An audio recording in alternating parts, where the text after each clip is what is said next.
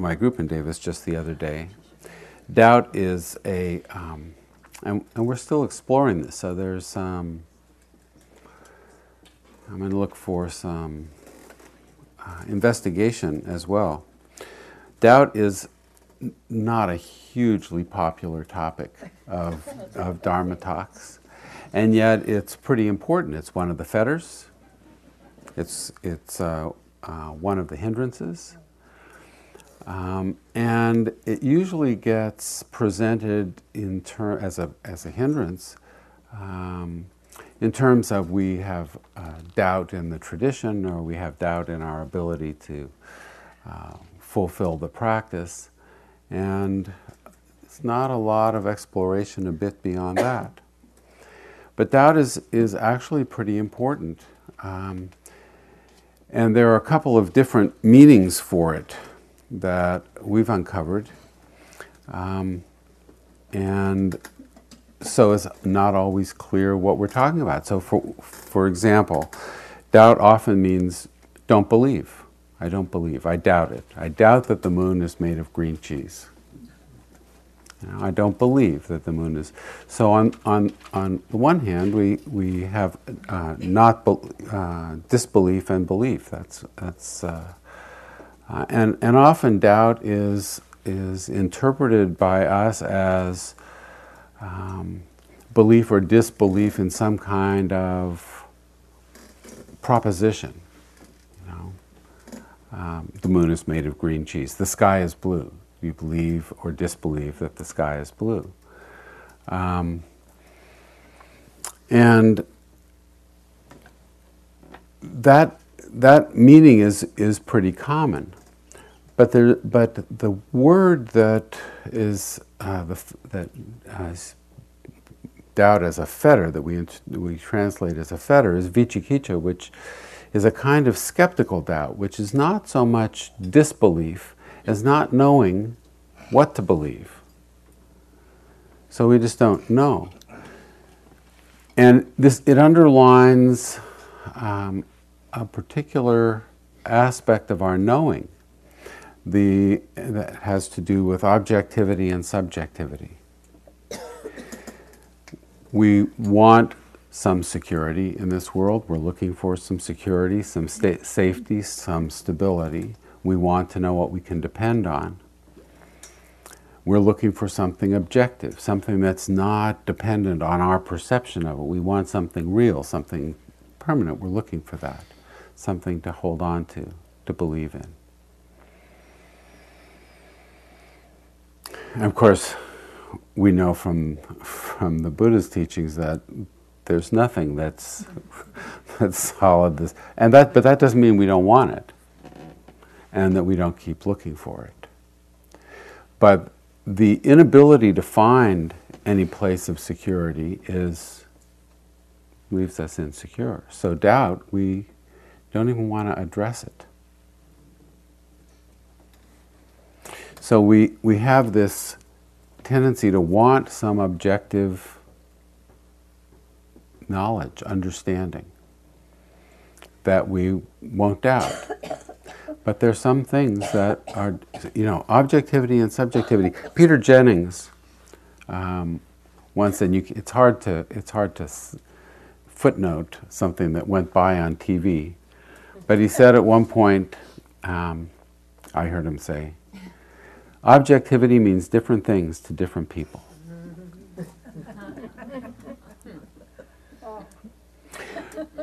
and, and it's true what what you will accept as as uh, something independent. I mean, there are people who believe in all kinds of supernatural beings, um, and and firmly believe. Objectively, they believe it's an objective fact. Well, what Peter Jennings is suggesting is that objectivity is a subjective experience. that in our experience, some kinds of knowledge we feel is dependable, is independent, and some kinds of knowledge not so much. And I think the Buddha is pointing at the subjective experience. He's not making claims about objectivity. you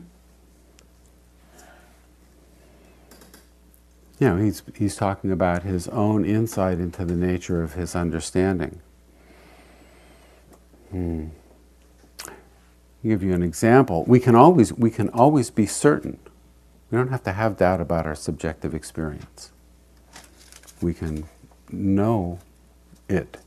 But we, you know, let me use an example. The Dalai Lama is was identified because as a child of eight, he was able to. Well, there were a bunch of signs that pointed to this one child, and he was able to recognize the glasses that he wore in his previous incarnation.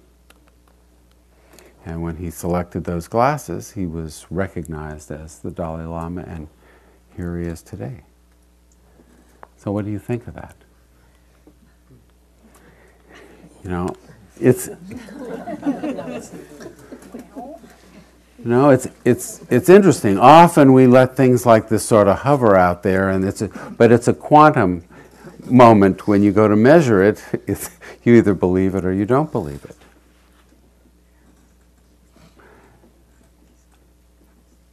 And you believe it or don't believe it, maybe you don't know whether to believe it or not believe it.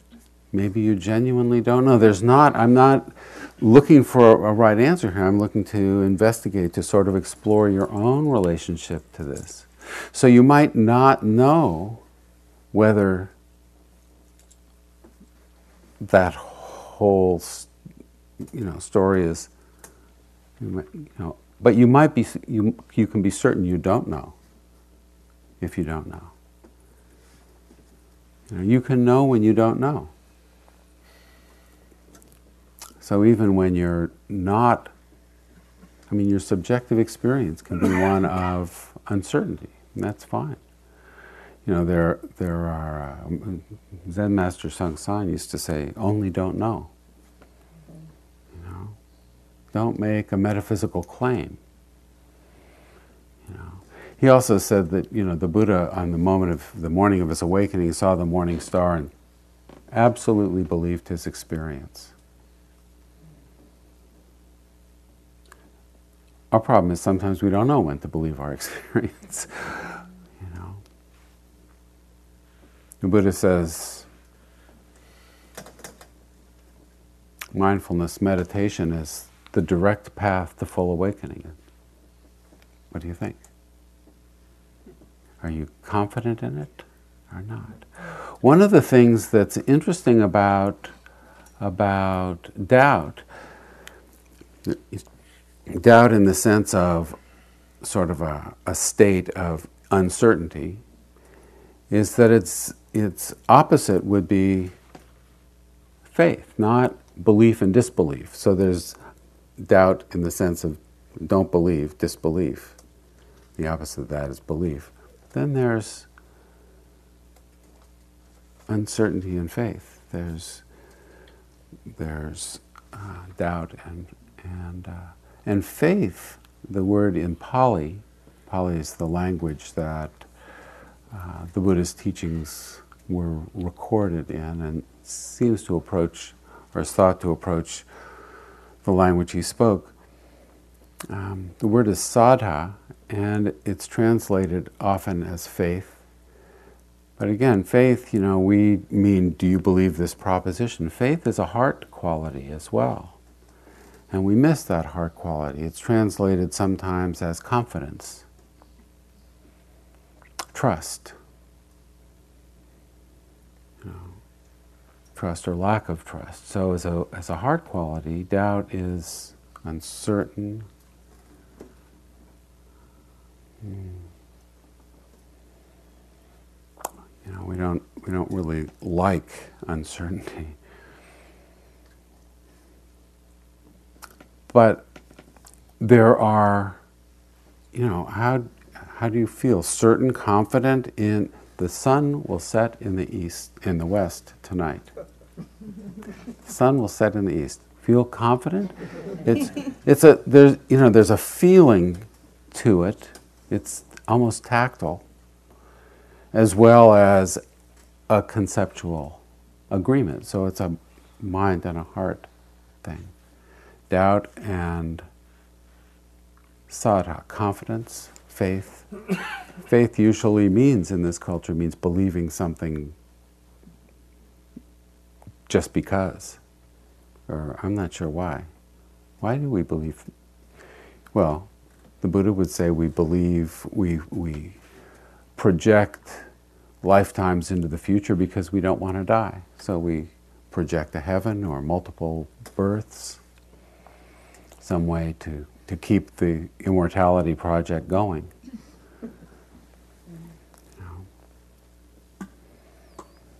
What I'd like to do is to explore some of, some of this in terms of teachings that are present in the Pali Canon. The Pali Canon is the collection of texts that are recorded in the Pali language that, and the earliest texts were recorded um, in collections called Nikayas. And they are presented to us as the teachings of the Buddha. It's a bookshelf, it's like this, it's huge uh, collections of these of these texts, and they all come to us, and and and in in some contexts we are encouraged to accept them as they are. These are the teachings of the Buddha. They were recited shortly after the Buddha's death and passed down genera- generation after generation, and here here they are. You know, stories of of uh, from the time of the Buddha, and these are the stories that we you know, if we pick and choose, we'll pick the stuff we like, we won't pick the stuff we don't like, and, uh, you know, there's some wisdom there.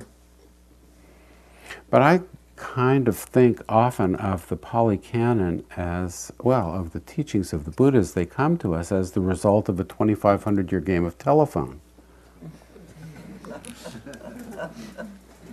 you know, from generation to generation to generation around the table, and what comes out at the end is not what went, what, what started. So, in the context of our relationship with the Dharma, the issue is what do we, what, what of the teachings that come to us are worth it? And, and worth it is a feeling of confidence, a feeling of faith or lack of doubt. When we you know when we act on something we are acting not out of doubt. Which ones are worth it and which ones set, to set aside? And how would we know? How would we recognize? Well, let me just let me just um, read one read a few passages and see what your reactions are this is from the Majjhima Nikaya, the collection of middle length discourses. I heard this and learned this from the Blessed One's own lips. As soon as the Bodhisattva was born, he stood firmly with his feet on the ground. Then he took seven steps facing north, and with a white parasol held over him, he surveyed each quarter and uttered the words of the leader of the herd I am the highest in the world. I am the best in the world. I am the foremost in the world. This is my last birth. Now there is no renewal of being for me. This I remember as a wonderful and marvelous quality from the Blessed One. What do you think? well, you know, it's, in, it's interesting because we, uh, you know, it's right in there in the canon. Are we picking and choosing?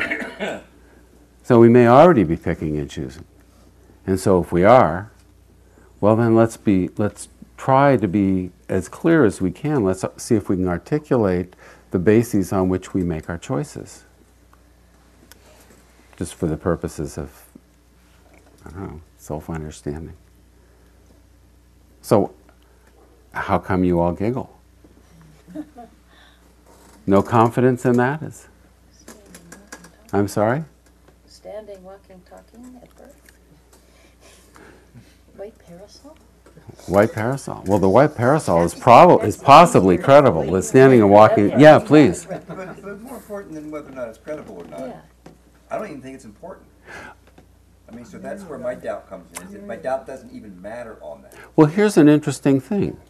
What what was the Buddha presenting? He was saying, you know, usually when a prophet appears, they claim some transcendent authority. It is written, but I say unto you, you know, as there's some engagement with some transcendental, like I, you know, God wrote these uh, on, you know, these tablets. I bring them, you know, from, but the Buddha, you know, the Buddha said, hey, I had an insight.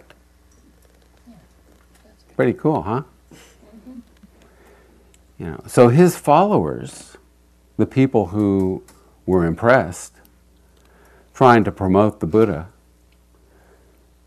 Well, you know, how do you promote the Buddha? What, there's, a, there's a great um, sutta in the Digha Nikaya where, where the Buddha goes back over the history of the Buddhas in the past. And, you know, this, this um, some scholars suggest that, that this kind of iteration is an e- effort to try to root the Buddha in some tradition. You know, there were Dipankara Buddha was eons before, and there's Maitreya Buddha in the future is part of some transcendent thing. So it may not matter to us, but you know, stories of divine qualities. You know, my guru is at least as big as your guru. Uh, it was, you know, is important in the in the uh, in the context. So you know, there's I can I can I have a a reason, but the reason when I look closely at why I find this, well, we all find it laughable, but it's because we have confidence in a whole other set of understandings. So there's faith already in another set of understandings, and this is just not in accord with that. So we find our, our, you know, we have this set of understandings that we don't doubt, that puts in doubt some things that are, are discordant. The other thing that, that uh, we use is that we believe is our subjective experience. You know, if you take a bite of a banana, you can be pretty sure, even if you don't see it, that it's not a zucchini. You know? Just personal experience, just direct experience.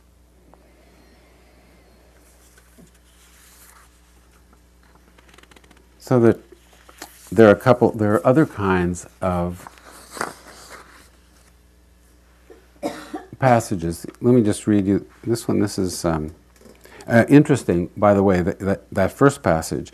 The word bodhisattva, uh, Gil Fronsdal, who's a, a Pali scholar, some of you may know, um, says the word bodhisattva didn't exist at the time of the Buddha.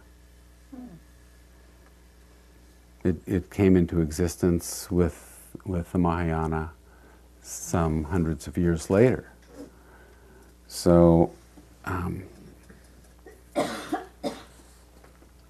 know, when the, when the Bodhisattva was born, this is the Buddha in the Digha Nikaya.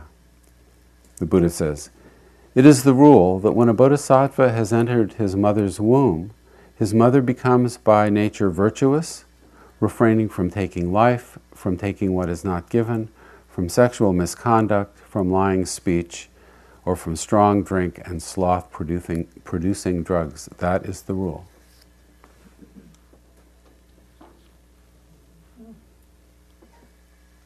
It's in the canon, right there attributed to the Buddha. CNN on the spot.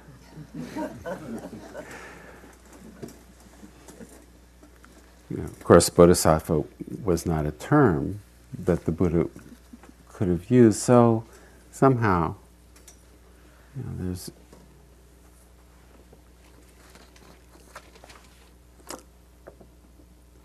How about this one from, from the Majjhima? Soon after they had left, he's, the Buddha was, uh, Sariputta was paying a visit to Anathapindika, who was a, a patron of the Buddha's, a merchant, a very successful uh, kind of merchant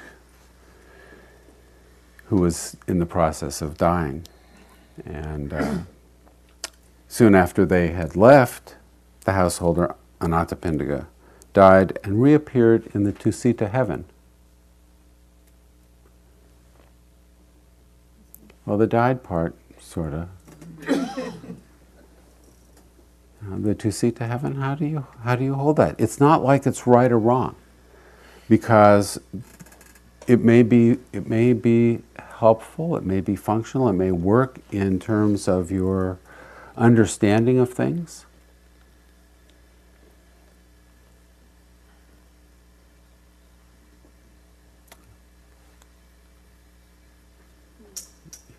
The Tusita heaven. It's not quite the same thing as a walking and talking newborn. No. What do you th- What do you think? What's Tusita? It's um, there are 33 heaven realms. It's one of them. Yeah. So I think it's interesting to to relate to the. Uh, there's a the story when the Buddha dies. His last words: "Strive on. All things are impermanent. Get on with it." And then the description is he closes his eyes and he, he puts his mind through the various states of jhana absorption.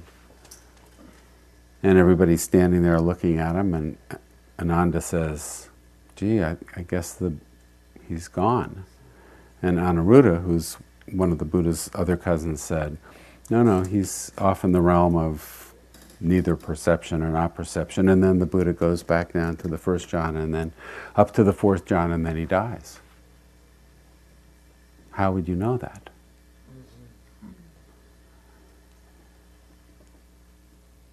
And the answer that's, that's given by the tradition is that Anuruddha could read minds. How do we feel about that? You know, we, some of us have have feelings about ESP and and experiences that are unexplained, unexplainable. We can certainly subjectively know when we don't know. And we can know what we're confident of. And I think it's, it's what's important is for us to be able to recognize what, what we what we believe and what we don't and, and the bases for those decisions.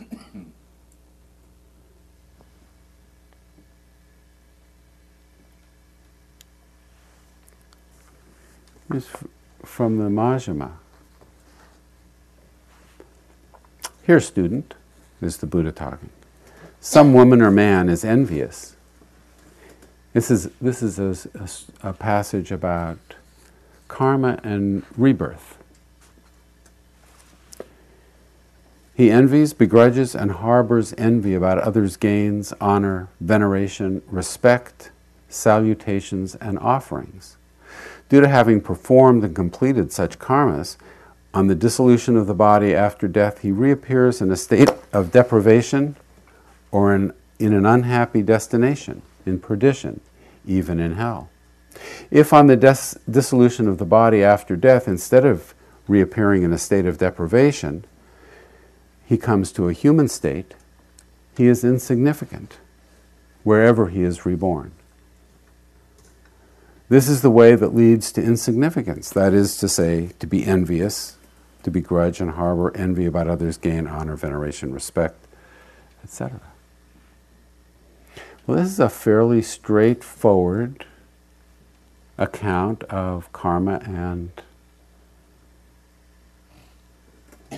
vipaka, the payoff, the fruit. How does it sound? Does it make sense? I'm sorry?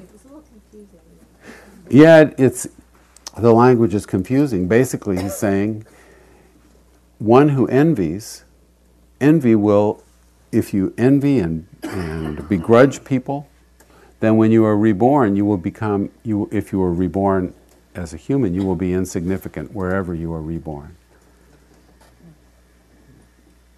And you might be reborn in, in another destination, perdition or hell or something.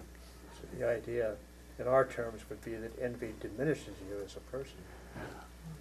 That's, that's a way of understanding it metaphorically. That's, that's, that's a way of, of finding some wisdom in there. Yeah. It's, it's pretty, it's in a list of, of, of uh, specific things that happen as the result of being, being greedy, being envious, lying, etc., and very specific consequences. Now, when you turn it into a, a metaphor, then then it becomes it becomes uh, fodder for you know it becomes a basis for an insight. But as a an objective statement, it's different than if we if we hold it subjectively. Isn't it spoken in this way because the ideas are really complex for us to, and then we have to Ah. translate them into metaphors and?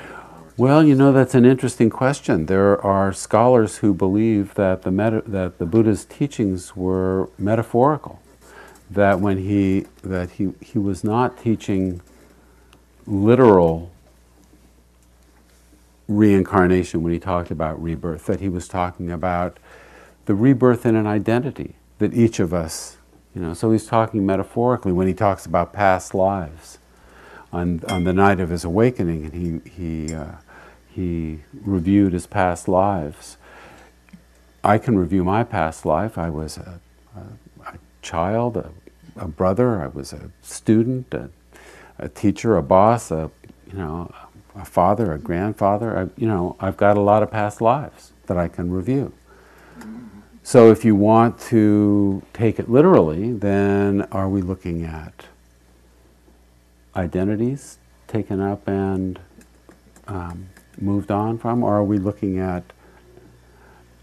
And it's not so much, what I'm trying to point at is not so much the truth or falsity of any of these ideas, but, but what doubt and faith feel like in our experience. So let me, let me read one that's about the same subject matter, but a little different. Anuruddha, he's addressing his cousin. It's not for the purpose of scheming to deceive people, or for the purpose of flattering people, or for the purpose of gain, honor, or renown, that when a disciple has died, I declare his reappearance. I declare his reappearance in, in a way such as this so and so was was uh, has reappeared in such and such a place, and so and so else has reappeared in such and such another place. I do it because there are faithful clansmen, inspired and gladdened by what is lofty, who, when they hear those accounts, direct their minds to lofty states, and that leads to their welfare and happiness for a long time. feels different, doesn't it? What do you think of that?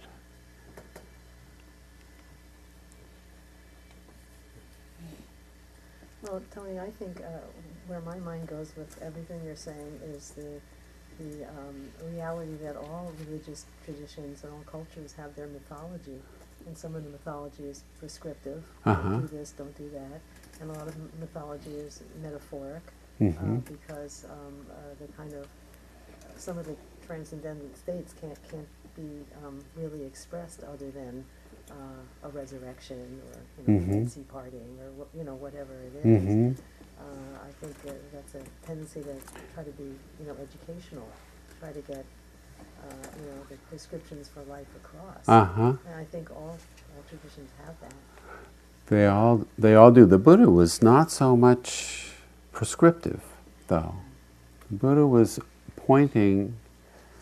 Well, we, we talked last time I was here a couple weeks ago about how the precepts are are not rules, do's and don'ts. They're they're tools for investigation.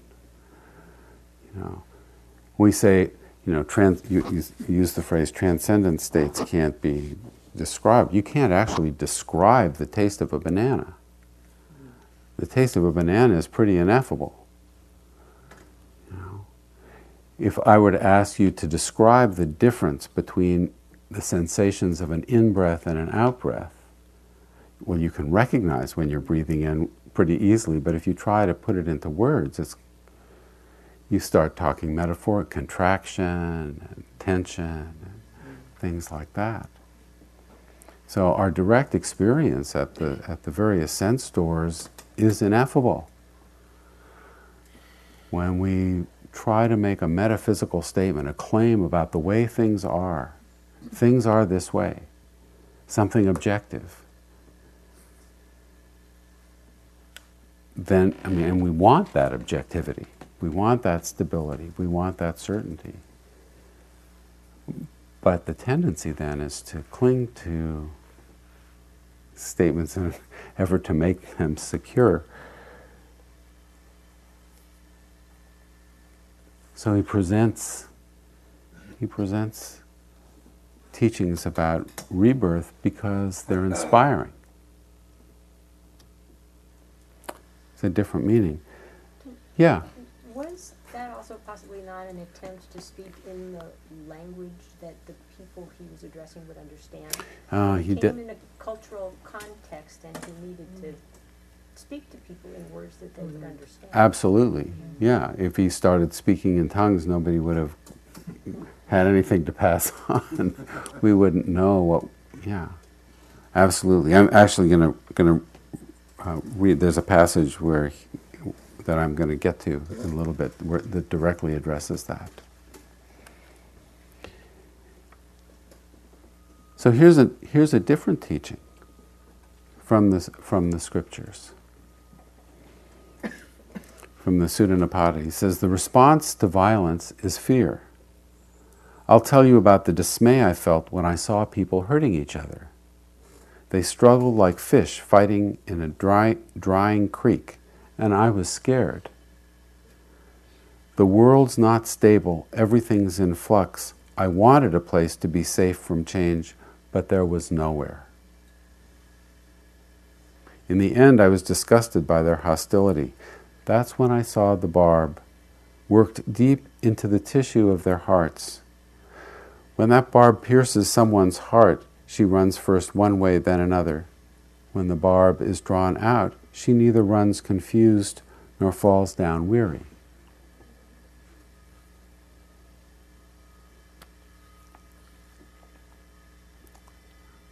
That just fe- how does that feel different from the Buddha taking seven steps and speaking the words of the leader of the herd? How do you, what do you make of that kind of a statement? Well, it seems a lot truer. It feels a lot truer. What, what is it that makes it lot, that makes you think it's truer? Well, it corresponds to my own experience to the extent I understand it. Yeah. Yeah. Yeah.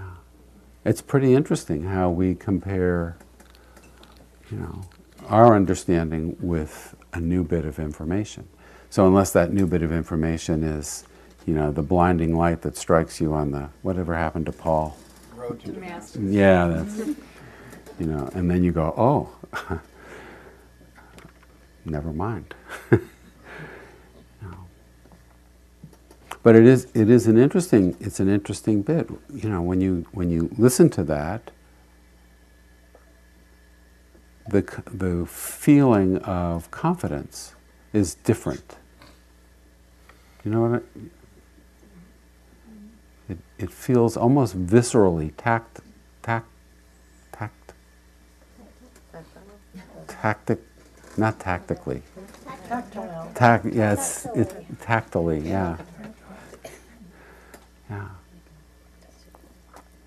so the te- there's there's teachings and there's instruction and there's history that's all in this stuff that comes to us and you know while some of us while there's some instruction not to pick and choose we do pick and choose and we recognize something as truer or less true. It, there's this subjective feeling of objectivity or of truth, and to recognize that feeling so that when it shows up, or when it's missing? What is the feeling of doubt about you know, this baby taking steps and you know proclaiming he's you know the honored one? Y- y- there's a physical thing as well as the mental thing, and it's not just, they're not separate. And I wanted to talk about this teaching a little bit. This is from the Samyutta Nikaya at Savatthi. Bhikkhus, monks, I do not dispute with the world. Rather, it is the world that disputes with me. A proponent of the Dharma does not dispute with anyone in the world. How does that feel? What do you think about that?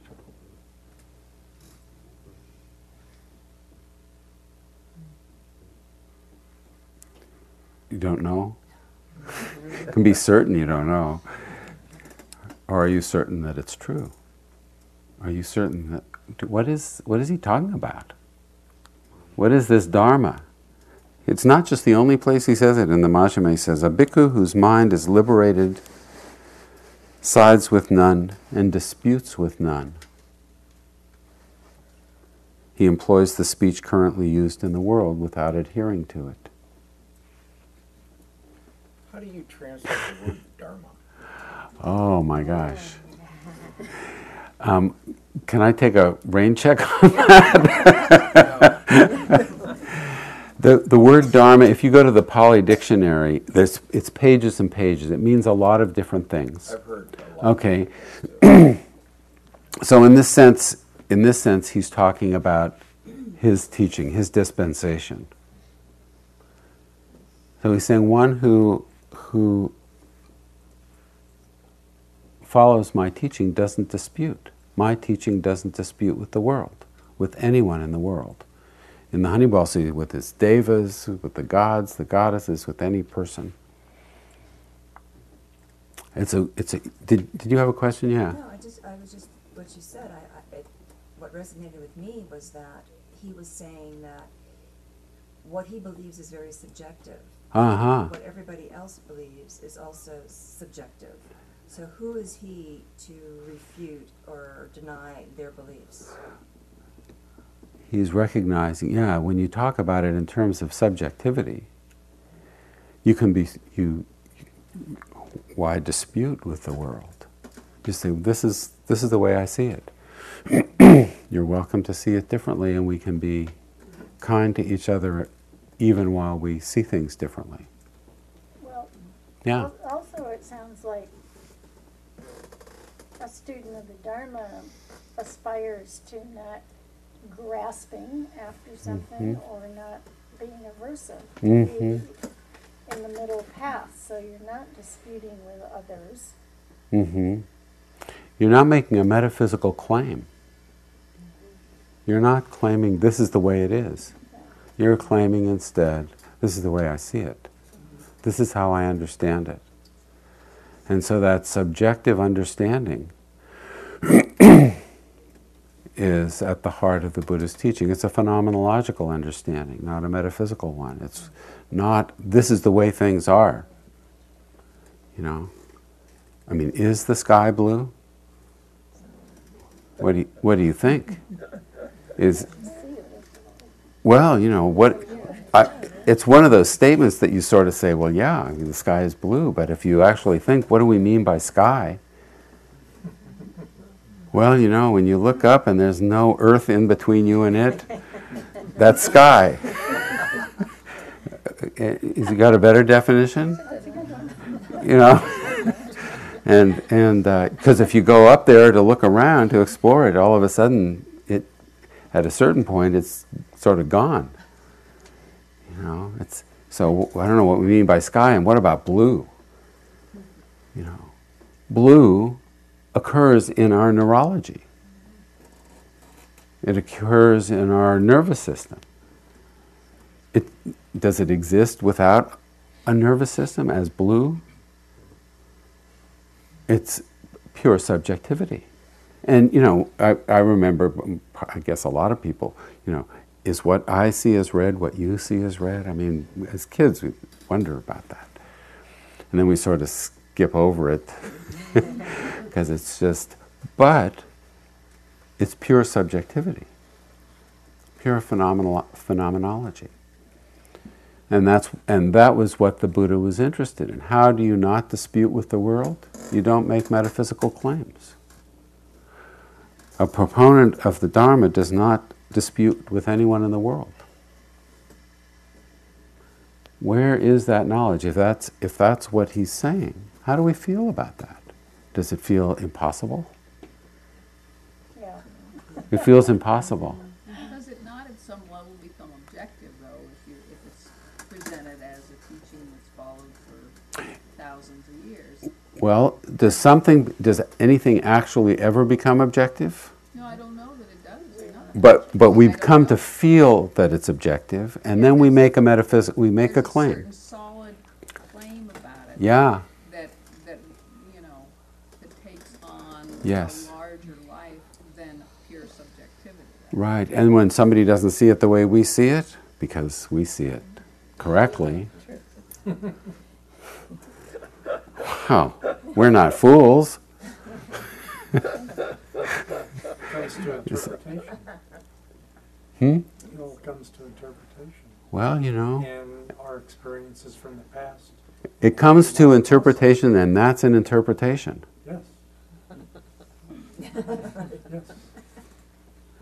You know, there's an Italian uh, uh, philosopher. His name starts with a G, and all I can think of is Paul Giamatti. It's not Giamatti. but but but he you know he says this is you know th- there there are no facts. There are only interpretations, and this is an interpretation. But there are disputes within it. There there are disputes, but a proponent of the Dharma does not dispute with anyone. becomes a wall of mirrors. So the issues, the issues that are issues of dispute, may not be issues of dharma.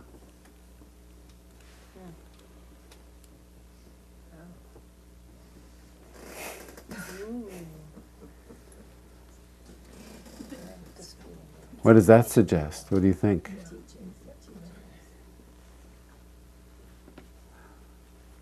Some unenlightened people. Well, I, you know, none of those people are probably claiming enlightenment either. So you know, just just speaking up for for all those people who are in disputes of one kind or another. You know, disputes are really interesting because they are places where we can find what we cling to, what we think of as objective, and and what, because the idea here is to learn to explore our experience so that we can navigate it without suffering. You know, we project onto the world from ourselves. Anybody have any complaints? of any kind, justified or not. But you know, the world, but, but that's about us. It really is. I mean, look at your, any complaint you have. It's like, for me, it, it functions like one of those uh, scuba diving flags, you know, with scuba diver below here. Dukkha below. Got a complaint?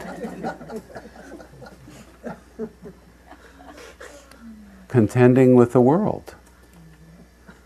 Yeah.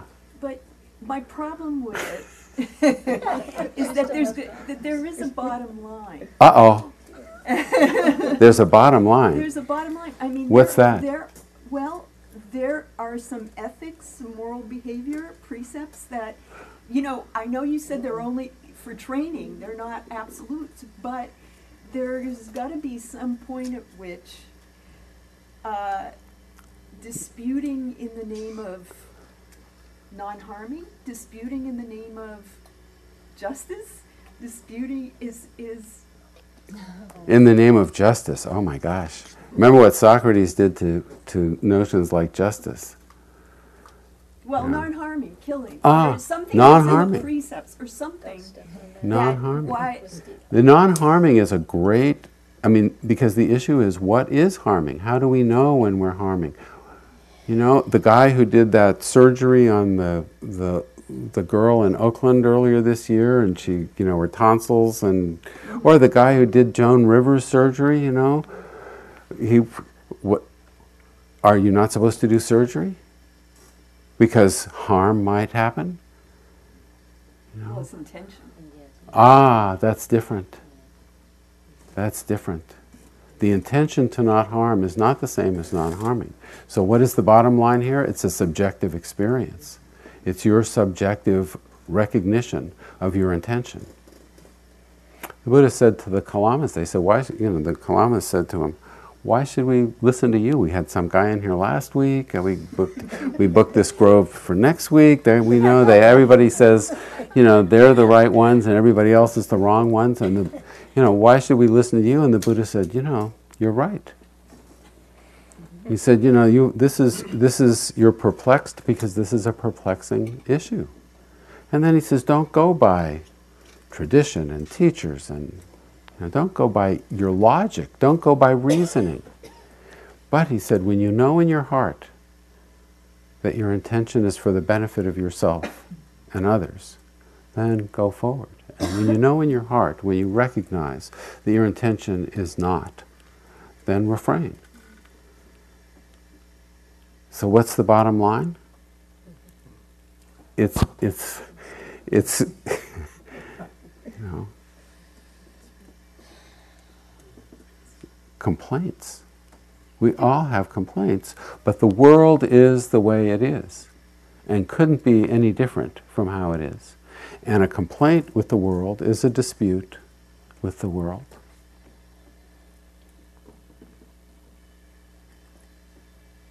It's a projection of our dissatisfaction. Because what we would complain about, somebody else may be pleased with.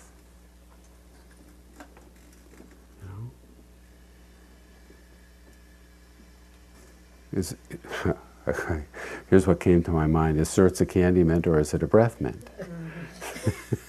so you know that sort of dates me, but um, disputes, disputes, and and complaints they reflect our subjective experience.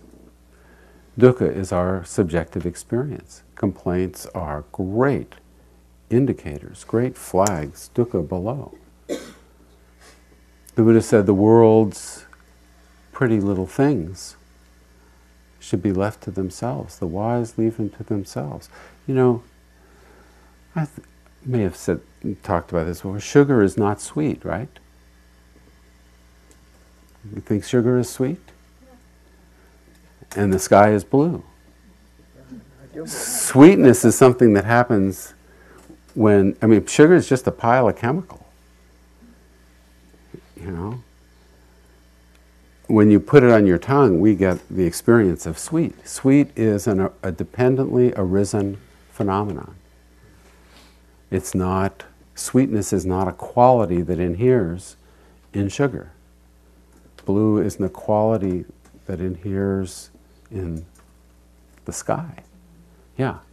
Seems like this is all a good argument for not knowing. Well, it's not that we, it's not that, that all of our knowing isn't useful. It's that it's our relationship to it that gets us into trouble. So it's, it's, an, it's an argument not for not knowing.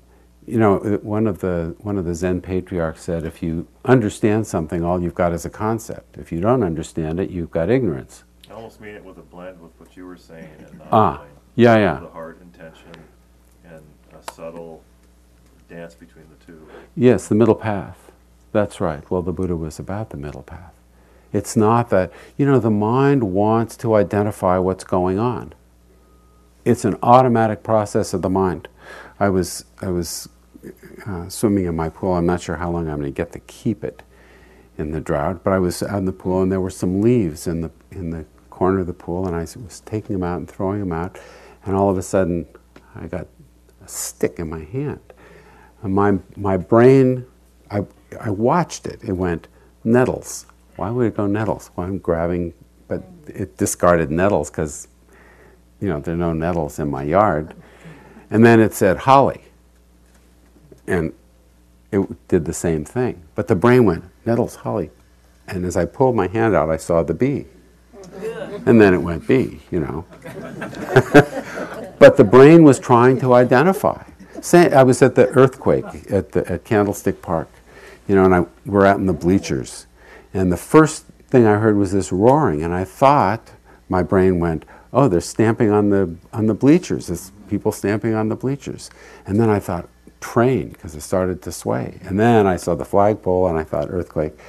But the, the mind really quickly tries to label and become certain about what's going on. It's part of what we do. And there's nothing wrong with that. But then we, we believe, we attach, and we make, we make it objective. And the, and the Buddha was pretty interest, pretty much interested. Dukkha is not Uh, something you. It's not an objective thing. It's subjective experience. We can recognize it in others. He was interested in the phenomenology of our of our experience, in the subjectivity, the nature of, of, of our experience, suffering and not. So one of the things that we can do is learn to recognize, and we can do it tactily. I, I find that the, the ability to bring the body into the conversation helpful because we feel physically different about the Buddha takes, I am the best in the world, and um, the world's not stable, everything is in flux. We feel different about those two propositions and to recognize just where our faith is and to recognize the choices we make. Because we have to be able to distinguish which lessons to take up and which ones to put aside. If you got a bottom line, I'm, I'm still ready. any, any, other, any other comments or thoughts about uh, doubt? And, you know, it's a hindrance as a hindrance. It keeps you from seeing the impermanence, the unsatisfactoriness, and the insubstantiality of our experience because we don't even know what to make of it. Or else we, we're certain. We can be certain about our subjectivity. And we make claims about, about it being objective, then we wind up in contention. It's, you know,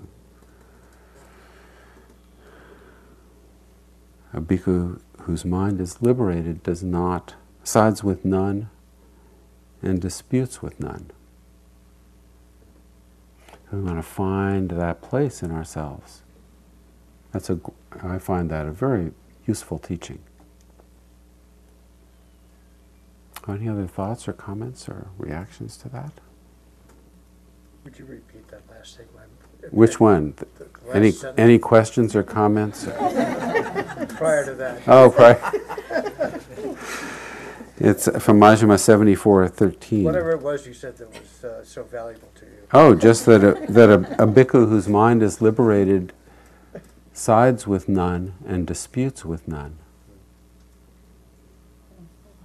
That doesn't mean that you don't, that one whose mind is liberated doesn't assist one who is suffering and doesn't act to attenuate suffering in the world when you find it.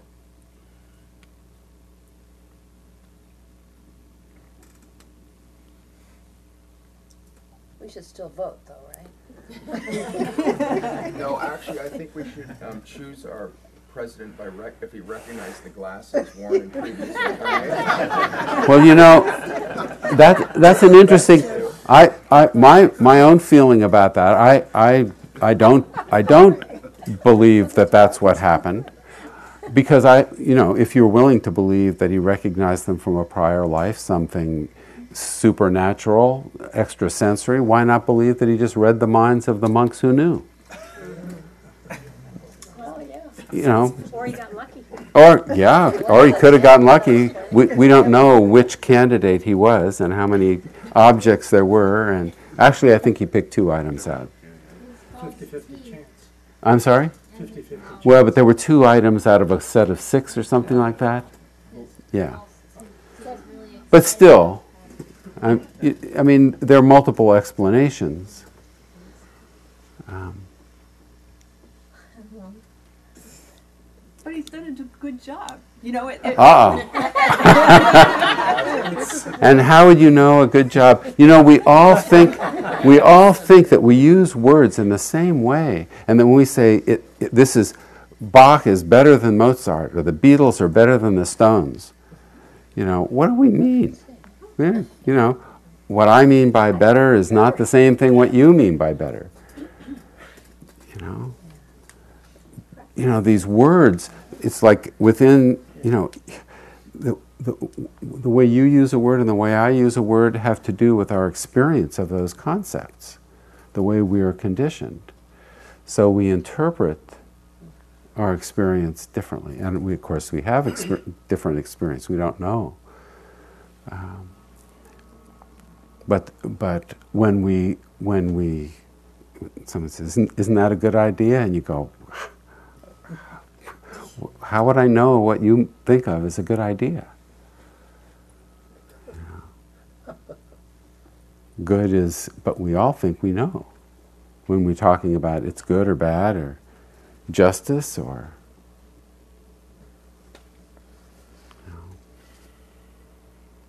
So being able to distinguish the subjective and our efforts to objectify is, is important, and doubt and confidence. Uh, what can we be confident about? I think I will leave you with that, unless there are any other. I'd like to uh, charge you to go forth and cling no more. Thank you, guys. Thank you for listening. To learn how you can support the teachers and Dharma Seed, please visit dharmaseed.org slash donate.